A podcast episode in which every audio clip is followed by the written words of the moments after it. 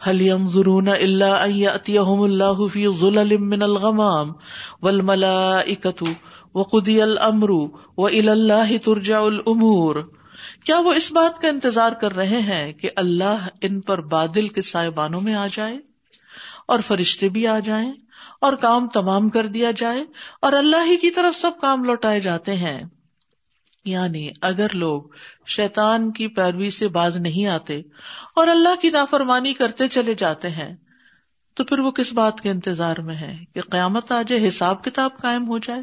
کیونکہ قیامت کے دن حساب کتاب اسی طرح قائم ہوگا کہ اللہ سبحان و تعالی اور فرشتوں کا نزول ہوگا، جیسے سورت الفجر میں بھی آتا ہے کل ادا دکل اردو دکن دکا وجا اربو کول ملک صفن صفا۔ ہرگز نہیں، جب زمین کوٹ کوٹ کے ریزا ریزا کر دی جائے گی اور تیرا رب آئے گا اور فرشتے جو صف در صف ہوں گے اور اس دن جہنم کو لایا جائے گا۔ اس دن انسان نصیحت حاصل کرے گا۔ اس وقت نصیحت کہاں سے آئے گی؟ اب نصیحت کا کیا فائدہ؟ تو سورت البکرا کی اس آیت میں بھی رب اور ملائکہ کے آنے کا ذکر ہے۔ اس کی تفصیل حدیث میں بھی آتی ہے۔ عبداللہ بن مسعود کہتے ہیں کہ نبی صلی اللہ علیہ وسلم نے فرمایا اللہ پہلوں اور پچھلوں کو یعنی ابل آخر، سب لوگوں کو مقررہ معلوم دن میں جمع کرے گا۔ چالیس سال کے قیام کے برابر کے ان کی نگاہیں اٹھی ہوئی ہوں گی۔ وہ فیصلہ اور حکم ہونے کے منتظر ہوں گے۔ اور اللہ بادلوں کے سائے میں عرش سے کرسی کی طرف نزول فرمائے گا۔ پھر ایک پکارنے والا پکارے گا، اے لوگو، کیا تم اپنے اس رب سے راضی اور خوش نہیں ہو جس نے تمہیں پیدا کیا؟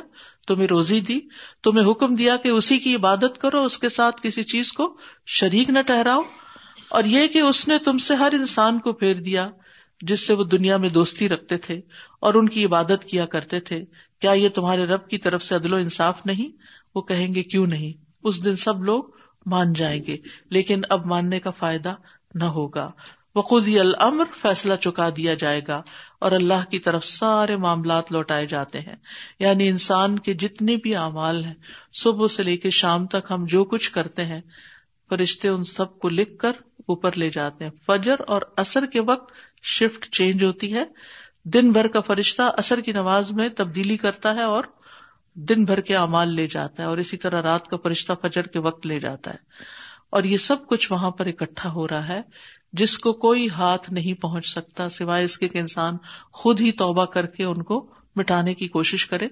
لیکن اگر انسان توبہ بھی نہیں کرتا اور پلٹتا ہی نہیں، تو پھر یہ ساری چیزیں قیامت کے دن انسان کے سامنے حاضر کر دی جائیں گی اور انسان ان کا انکار نہیں کر سکے گا۔ یعنی انسان کے لکھے ہوئے امال اپنی زندگی کی کہانی ہوگی تو کوئی بھی انسان یہ نہیں کہے گا کہ میں نے یہ نہیں کیا۔ اگر کوئی کہنے کی کوشش کرے گا تو زبان بند کر دی جائے گی اور ہاتھ پاؤں بولنا شروع کر دیں گے۔ پھر فرمایا، سل بنی اسرا کم آتی نا من آیتم بینا او میں بدل نعمت اللہ بعد ما جاءتہ فإن اللہ شدید العقاب۔ بنو اسرائیل سے پوچھیے کہ ہم نے ان کو کتنی ہی روشن نشانیاں دی اور جو شخص اللہ کی نعمت کو اپنے پاس آ جانے کے بعد بدل دیتا ہے، تو بے شک اللہ سخت سزا والا ہے۔ اللہ زبان تعالیٰ نے بنی اسرائیل کو بہت ساری نشانیاں دی تھی جو موس علیہ السلام لے کر آئے تھے، جو ان کے خلاف قطعی حجت تھی مثلاً موس علیہ السلام کے معجزات میں ہاتھ کا روشن ہو جانا، ان کا اصا اور اصا کے ذریعے پھر سمندر کو پھاڑنا، پتھر پہ اسی اصا کو مار کے پانی نکالنا شدید گرمی میں بنی اسرائیل پہ بادلوں کا سایہ کرنا، من و سلوا اتارنا، اور پھر اسی طرح اور بھی چیزیں جو پھر اونیوں کے اوپر بہت سے عذاب نازل ہوئے تھے جو اور ٹڈی دل اور خون کی شکل میں۔ تو یہ ساری نشانیاں تھیں۔ اور ساتھ ساتھ آیات کا لفظ، آیا جو ہوتی ہے یعنی کائنات کی نشانیاں، پیغمبروں کے معجزات اور اس کے ساتھ کتاب کے اندر جو تعلیمات ہیں، وہ سب۔ لیکن ہوا کیا؟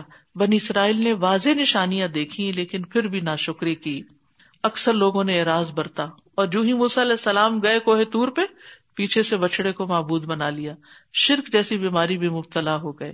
تو جو اللہ کی نعمت کو بدل ڈالے یعنی نعمت کا صحیح استعمال نہ کرے، جس نے دی ہے اس کی مرضی کے مطابق استعمال نہ کرے، تو پھر اللہ اس پر سخت سزا دینے والا ہے بدلا لینے والا ہے۔ یعنی کفران نعمت نعمت کے چھن جانے کا باعث بنتا ہے۔ تو بنی اسرائیل کے ساتھ پھر یہی ہوا کہ ان کو چالیس سال تک تی میں گھومنے پھرنے کے لیے چھوڑ دیا گیا۔ زین للذین کفر الحیات الدنیا ویسخرون من الذین آمنوا والذین اتقوا فوقهم یوم القیامہ واللہ یرزق من یشاء بغیر حساب۔ دنیا کی زندگی خوشنما بنا دی گئی ان لوگوں کے لیے جنہوں نے کفر کیا۔ اور وہ ان لوگوں سے تمسخر کرتے ہیں جو ایمان لائے۔ حالانکہ جو لوگ تقوی اختیار کرے، وہ قیامت کے دن ان سے اوپر ہوں گے اور اللہ جسے چاہتا ہے بے حساب رزق دیتا ہے۔ زینا۔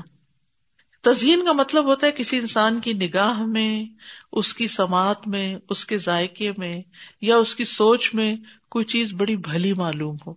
بہت خوش کر دے انسان کو یعنی بارونق خوبصورت نظر آئے۔ اور اچھی لگے، جس پر انسان مطمئن ہو جائے۔ تو ایسے میں دنیا کی زندگی کو خوبصورت بنا دیا گیا ہے۔ کچھ لوگ ایسے ہوتے ہیں کہ ان کے پاس جب دنیا کی دولت آتی ہے، تو وہ اس پہ بہت خوش ہوتے ہیں۔ یعنی کسی چیز پہ اتنے خوش نہیں ہوتے جتنا دولت کے آنے پر۔ اور پھر اس کو اللہ کی راہ میں خرچ بھی نہیں کرتے، اسے جمع کرتے چلے جاتے ہیں۔ اور جو خرچ کرتے ہیں، ان کا مذاق اڑاتے ہیں۔ تم تو پاگل ہو گئے ہو۔ وہ یس خرون امن اللہ دینا امن کیونکہ ایمان والے کیا کرتے ہیں؟ دنیا میں جیتے ہیں، دنیا کو استعمال کرتے ہیں، دنیا کماتے بھی ہیں۔ لیکن دین کے ملنے پر جتنا خوش ہوتے ہیں نفع مند علم کے ملنے پر جتنا خوش ہوتے ہیں، اتنا دولت کے آنے پر خوش نہیں ہوتے۔ ہم سب اپنے اپنے دلوں کا جائزہ لے لیں کہ ہم کس چیز پر زیادہ خوش ہو؟ ہمارے دلوں میں کب زیادہ اطمینان اور ہمارے اندر کب زیادہ کانفیڈینس آتا ہے جب ہمیں دین ملتا ہے یا دنیا ملتی ہے؟ تو جو لوگ بعض اوقات دنیا کی قربانی کر کے، اپنے آرام نیند کی قربانی کر کے بھلی لگنے والی چیزوں اور انجوائے کرنے والی چیزوں کو چھوڑ کر اللہ کی عبادت کے لیے آتے ہیں، نماز پڑھتے ہیں یا دین سیکھتے سکھاتے ہیں، تو پھر لوگ ان کا مذاق اڑاتے ہیں۔ کہ ان کی زندگی میں تو کوئی فن ہی نہیں ہے۔ اور یہ تو سارا وقت صرف دین ہی دین کرتے رہتے ہیں۔ ولدین فوقہم یوم القیامہ اور وہ لوگ جو اللہ کا تقوی اختیار کرتے ہیں یعنی تقوی کے ساتھ دنیا استعمال کرنا، کھانا، پینا، انجوائے کرنا منع نہیں ہے۔ اس میں انسان نہ اصراف کرتا ہے، نہ بخل کرتا ہے، نہ حد سے بڑھتا ہے، نہ کسی کا حق مارتا ہے، نہ کسی پہ ظلم کرتا ہے۔ تو ایسے لوگ جو اخلاقی اعتبار سے، یہ نہیں دیکھا جائے گا اس دن کہ دولت کس کی زیادہ ہے، یہ دیکھا جائے گا کہ اخلاقی اور ایمانی اعتبار سے کون زیادہ بہتر تھا۔ تو قیامت کے دن ان لوگوں کو برتری دی جائے گی۔ و اللہ میشا شاہ بغیر حساب۔ اللہ جس کو چاہتا ہے بے حساب رسک دیتا ہے۔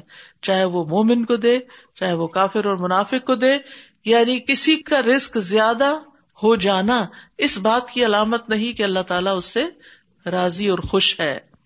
کیونکہ دنیا کی زینت ایک آزمائش ہے۔ دنیا جتنی بھی ہو کسی کے پاس متا قلیل ہے، کیونکہ و اللہ اندہ حسن المآب۔ اللہ کے پاس اچھا ٹھکانا ہے۔ اور جو شخص صرف دنیا کی زینت کے پیچھے ہی مارا مارا پھرے اور اپنی آخرت کو بھول جائے تو اس کا آخرت میں کوئی حصہ نہیں۔ یاد رکھیے، جہنم کو خوش نمائیوں سے گھیر دیا گیا ہے اور اس کے برعکس جنت کو تکلیف دہ چیزوں سے۔ تو انسان جب اللہ کے رستے میں کوئی مشکل دیکھتا ہے تو پیچھے پلٹنے کی کوشش کرتا ہے۔ لیکن یاد رکھیے کہ نجات کا راستہ تو وہی ہے۔ مثلاً اگر آپ کے گھر کا راستہ جو ہے وہ بہت ہی بزی راستہ ہے، آپ کو کسی ایسی سڑک سے روز گزرنا پڑتا ہے کہ جہاں آپ روز ہی ٹریفک میں پھنستے ہیں، تو آپ یہ تھوڑی سوچتے ہیں کہ میں آپ گھر ہی نہ جاؤں۔ یہیں کہیں ہوٹل میں رات گزار لیتا ہوں اب اس رش میں کون گھسے۔ ایسا تو نہیں ہوتا۔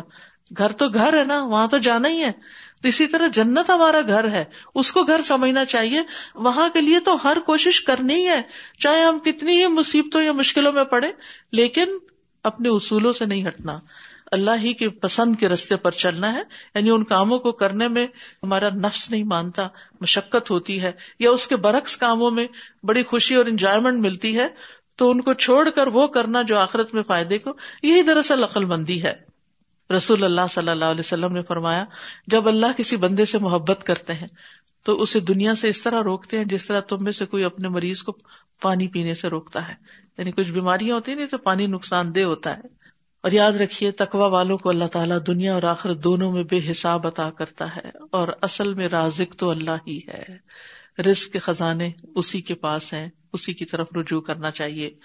کان الناس امتم واحدہ، فبعث اللہ النبیین مبشرین و منذرین، وانزل معهم الكتاب بالحق ليحكم بين الناس فيما اختلفوا فيه وما اختلف فيه الا الذين اوتوه من بعد ما جاءتهم البينات بغیم بینہم فہد اللہ الذین آمنوا لمختلفوا فیہ من الحق من الحق بإذنہ، واللہ یہدی من یشاء الى صراط مستقیم۔ سب لوگ ایک ہی امت تھے، توحید پر تھے، پھر وہ اختلاف کرنے لگے۔ تو اللہ نے ان کی طرف خوشخبری دینے والے اور ڈرانے والے نبی بھیجے اور ان پر حق کے ساتھ کتاب نازل کی، ان کی رہنمائی کے لیے، گائیڈ بک۔ تاکہ وہ لوگوں کے درمیان ان امور میں فیصلہ کر دے جن میں انہوں نے اختلاف کیا۔ تو اصل میں کتاب ہی فیصلہ کرتی ہے کہ صحیح کیا ہے اور غلط کیا ہے۔ اور آپس کی ضد کی وجہ سے اس میں اختلاف ان لوگوں نے کیا جن کو کتاب دی گئی تھی۔ اس کے بعد کہ ان کے پاس روشن دلائل آ چکے تھے۔ تو کچھ لوگ علم حاصل کرنے کے بعد بھی، حق جان لینے کے بعد بھی زد میں آ کے اختلاف کرتے ہیں۔ تو اللہ نے ان لوگوں کو جو ایمان لائے اپنے حکم سے، حق میں سے اس بات کی ہدایت دی جس میں انہوں نے اختلاف کیا تھا۔ اور اللہ جسے چاہتا ہے، سیدھے رستے کی طرف ہدایت دے دیتا ہے۔ تو بات یہ ہے کہ آدم علیہ السلام سے نور علیہ السلام تک دس صدیوں تک، ایک ملینیم تک لوگ توحید پر قائم رہے، دنیا میں شرک نہیں تھا۔ اور اسی کی تعلیم انبیاء دیتے رہے۔ لیکن اس کے بعد شیطان کی وسوسہ اندازی سے لوگوں کے اندر خلل ہوا اور شرک پیدا ہو گیا۔ تو اللہ تعالیٰ نے نبی بھیجے تاکہ لوگوں کو صحیح رستہ دکھائیں۔ لیکن پھر کیا ہوا؟ صحیح رستہ جاننے کے بعد بھی کچھ لوگ جو ہیں، انہوں نے اختلاف کیا۔ اور بات یہ ہے کہ کوئی جاننے کے بعد جب اختلاف کرتا ہے نا، اس کو سمجھانا بڑا مشکل ہوتا ہے۔ جس کو پتا نہیں، علم نہیں، اس کو آپ بتا دیتے کہ یہ اللہ تعالیٰ کا حکم ہے، وہ کہتا ہاں یہ لکھا ہوا ہے، ٹھیک ہی لکھا ہے اور میں اس کو مانتا ہوں۔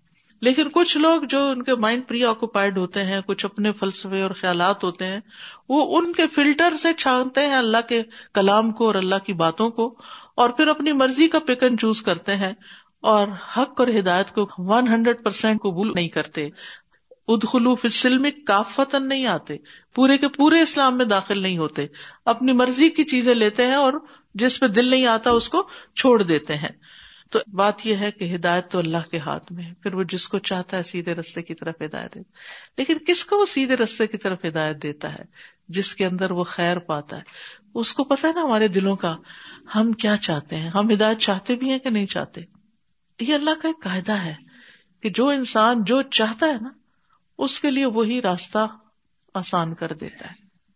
وہی راستہ اس کو آسان لگتا ہے اور وہ ادھر ہی چل پڑتا ہے۔ کیونکہ انسان ہمیشہ اپنی چاہت کے مطابق ہی اپنی چال اختیار کرتا ہے۔ آپ کو یہاں کسی نے فورس کر کے نہیں بٹھایا۔ آپ اپنی مرضی، اپنی خوشی، اپنی چاہت سے آئے۔ اسی طرح باقی لوگوں کی بھی اپنی اپنی چوائس ہے۔ آپ کے سب بچے ایک ہی رستے پر نہیں ہوتے۔ حتیٰ کہ چھوٹے ہوتے ہوئے آپ فرق محسوس کرنے لگتے ہیں۔ کچھ بڑے تابے دار فرما بردار ہوتے ہیں اور کچھ نہیں ہوتے۔ کچھ بات جلدی قبول کرتے ہیں اور کچھ نہیں کرتے۔ تو وہ ان کے اپنے اندر کی چوائس ہوتی ہے۔ ان کا دل کیا کہتا ہے وہ اس کے مطابق مانتے ہیں۔ پھر فرمایا، ام حسب تم ان تدخل الجنت ولما یأتکم مثل الذین خلو من قبلکم مستهم البأساء والضراء وزلزلوا حتى يقول الرسول والذین آمنوا معه متى نصر اللہ؟ الا ان نصر اللہ قریب۔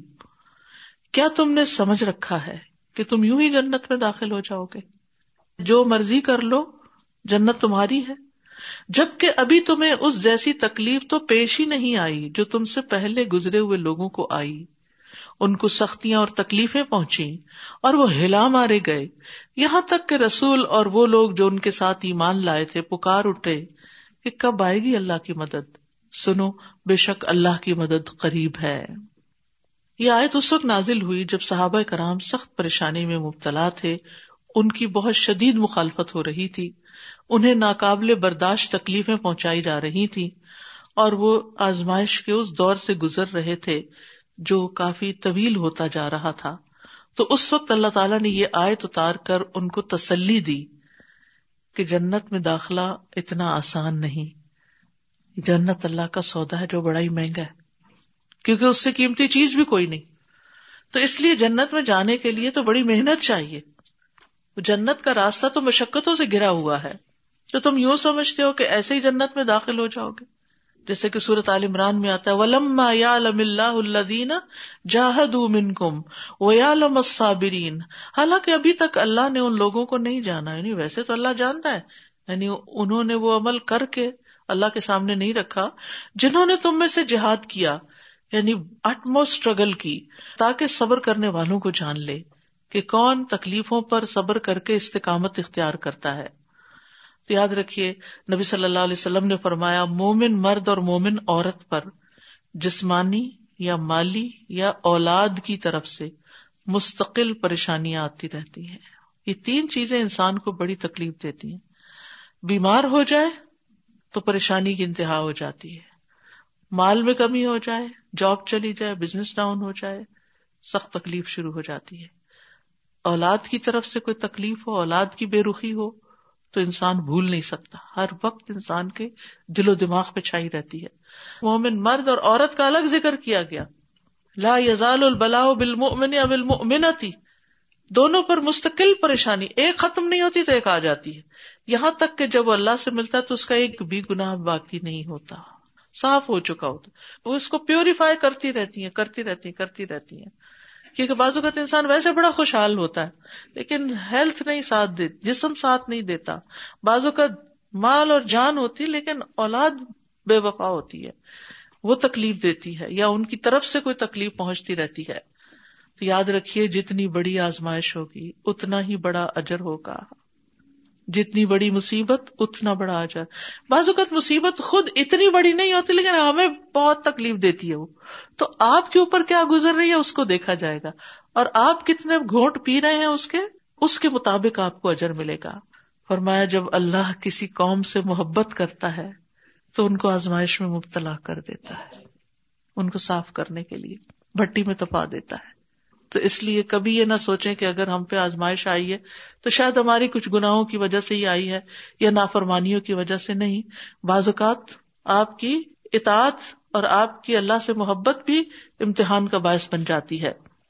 اور اس آیت میں تو یہ بتایا گیا کہ پچھلے لوگوں پر تو بڑی سخت سخت آزمائشیں آئی تھی آپ نے فرمایا، تم سے پہلی امتوں کے لوگوں کے لیے گڑھا کھودا جاتا تھا اور انہیں اس میں دھکیل دیا جاتا تھا، جیسے کنویں میں کسی کو گرا دیا جائے۔ پھر ان کے سر پہ آرا رکھ کر ان کے دو ٹکڑے کر دیے جاتے تھے۔ پھر بھی وہ اپنے دین سے نہیں پھرتے تھے۔ لوہے کے کنگے ان کے گوشت میں دھنسا کے ان کی ہڈیاں اور پٹھوں پہ پھیرے جاتے تھے۔ پھر بھی وہ اپنا ایمان نہیں چھوڑتے تھے۔ ابراہیم علیہ السلام کو دیکھیں۔ ان کی کتنی بڑی آزمائش۔ خواتین میں سے حضرت آسیہ کی مثال آپ دیکھیں کہ اس فرون نے بیوی کے ہاتھ، پاؤں، چاروں پر میکھے ٹھکوا دی تھی اور ان کو چن دیا تھا دیوار کے ساتھ۔ پھر اسی طرح فقر کی آزمائش ہے بھوک کی، یہ تو پیچھے شروع میں آپ پڑھ چکے ہیں کہ اللہ تعالیٰ کبھی خوف سے آزمائے گا، کبھی بھوک سے آزمائے گا، کبھی جان، مال اور اولاد سے آزمائے گا۔ وہ زلزلو اور وہ ہلا مارے گئے۔ یعنی آزمائش میں ایک وقت میں اتنی شدت آ گئی کہ ان کے لیے استقامت اختیار کرنی مشکل ہو گئی۔ حتیٰ یقول رسول یہاں تک کہ رسول پکار اٹھے۔ وہ لدین امن اور وہ لوگ جو ان کے ساتھ ایمان لائے۔ متا نصر اللہ۔ اللہ کی مدد کب آئے گی؟ اللہ ان نصر اللہ قریب۔ سنو، اللہ کی مدد قریب ہے۔ یعنی رات جب اندھیری ہو جاتی ہے نا، بہت تو اسی میں سے دن پھوٹ پڑتا ہے۔ اور ان لسری یسرا، تنگی کے ساتھ آسانی بھی ہے۔ تو یہاں سے صحابہ کرام کے کچھ سوالوں کا ذکر ہے۔ پیچھے بہت زیادہ سوال کرنے سے منع کیا گیا تھا، لیکن وہ سوال جس سے خیر کے دروازے کھلے، وہ پسندیدہ ہوتے ہیں۔ تو فرمایا یس کا مادا یون فکون کلما ان فختم من خیر فل والدین ول اقربین ول اقربین ول یتاما ول مساکین وبن السبیل، وما تفعل من خیر فان اللہ به علیم۔ وہ سوال کرتے ہیں آپ سے کہ وہ کیا خرچ کریں؟ یعنی مال کہاں خرچ کریں؟ آپ کہہ دیجیے جو مال بھی تم خرچ کرو تو وہ والدین قرابت داروں یتیموں، محتاجوں اور مسافروں کے لیے ہے۔ اور جو بھلائی بھی تم کرو گے یعنی اس کے بعد جہاں بھی خرچ کرو گے، تو بے شک اللہ اس کو خوب جاننے والا ہے۔ یہ نفلی صدقات کے بارے میں ہے آیت۔ زکوٰۃ سے متعلق نہیں، کیونکہ زکوٰۃ ماں باپ کو نہیں دی جا سکتی۔ تو یہاں پر مال کما کے لائے ہو، جاب کر رہے ہو، پینشن حاصل ہوئی، کچھ بھی، ماں باپ زندہ ہے حیات ہے پہلے ماں باپ کو دو۔ اور ماں باپ میں سے بھی ماں ماں کو پہلے، کیونکہ ماں حسن سلوک کی سب سے زیادہ مستحق ہے۔ اور یہ تجربے اور مشاہدے کی بات بھی ہے کہ جو بچے اپنے آمدنی میں سے والدین پہ خرچ کرتے ہیں، ان کی آمدنی میں برکت ہوتی ہے۔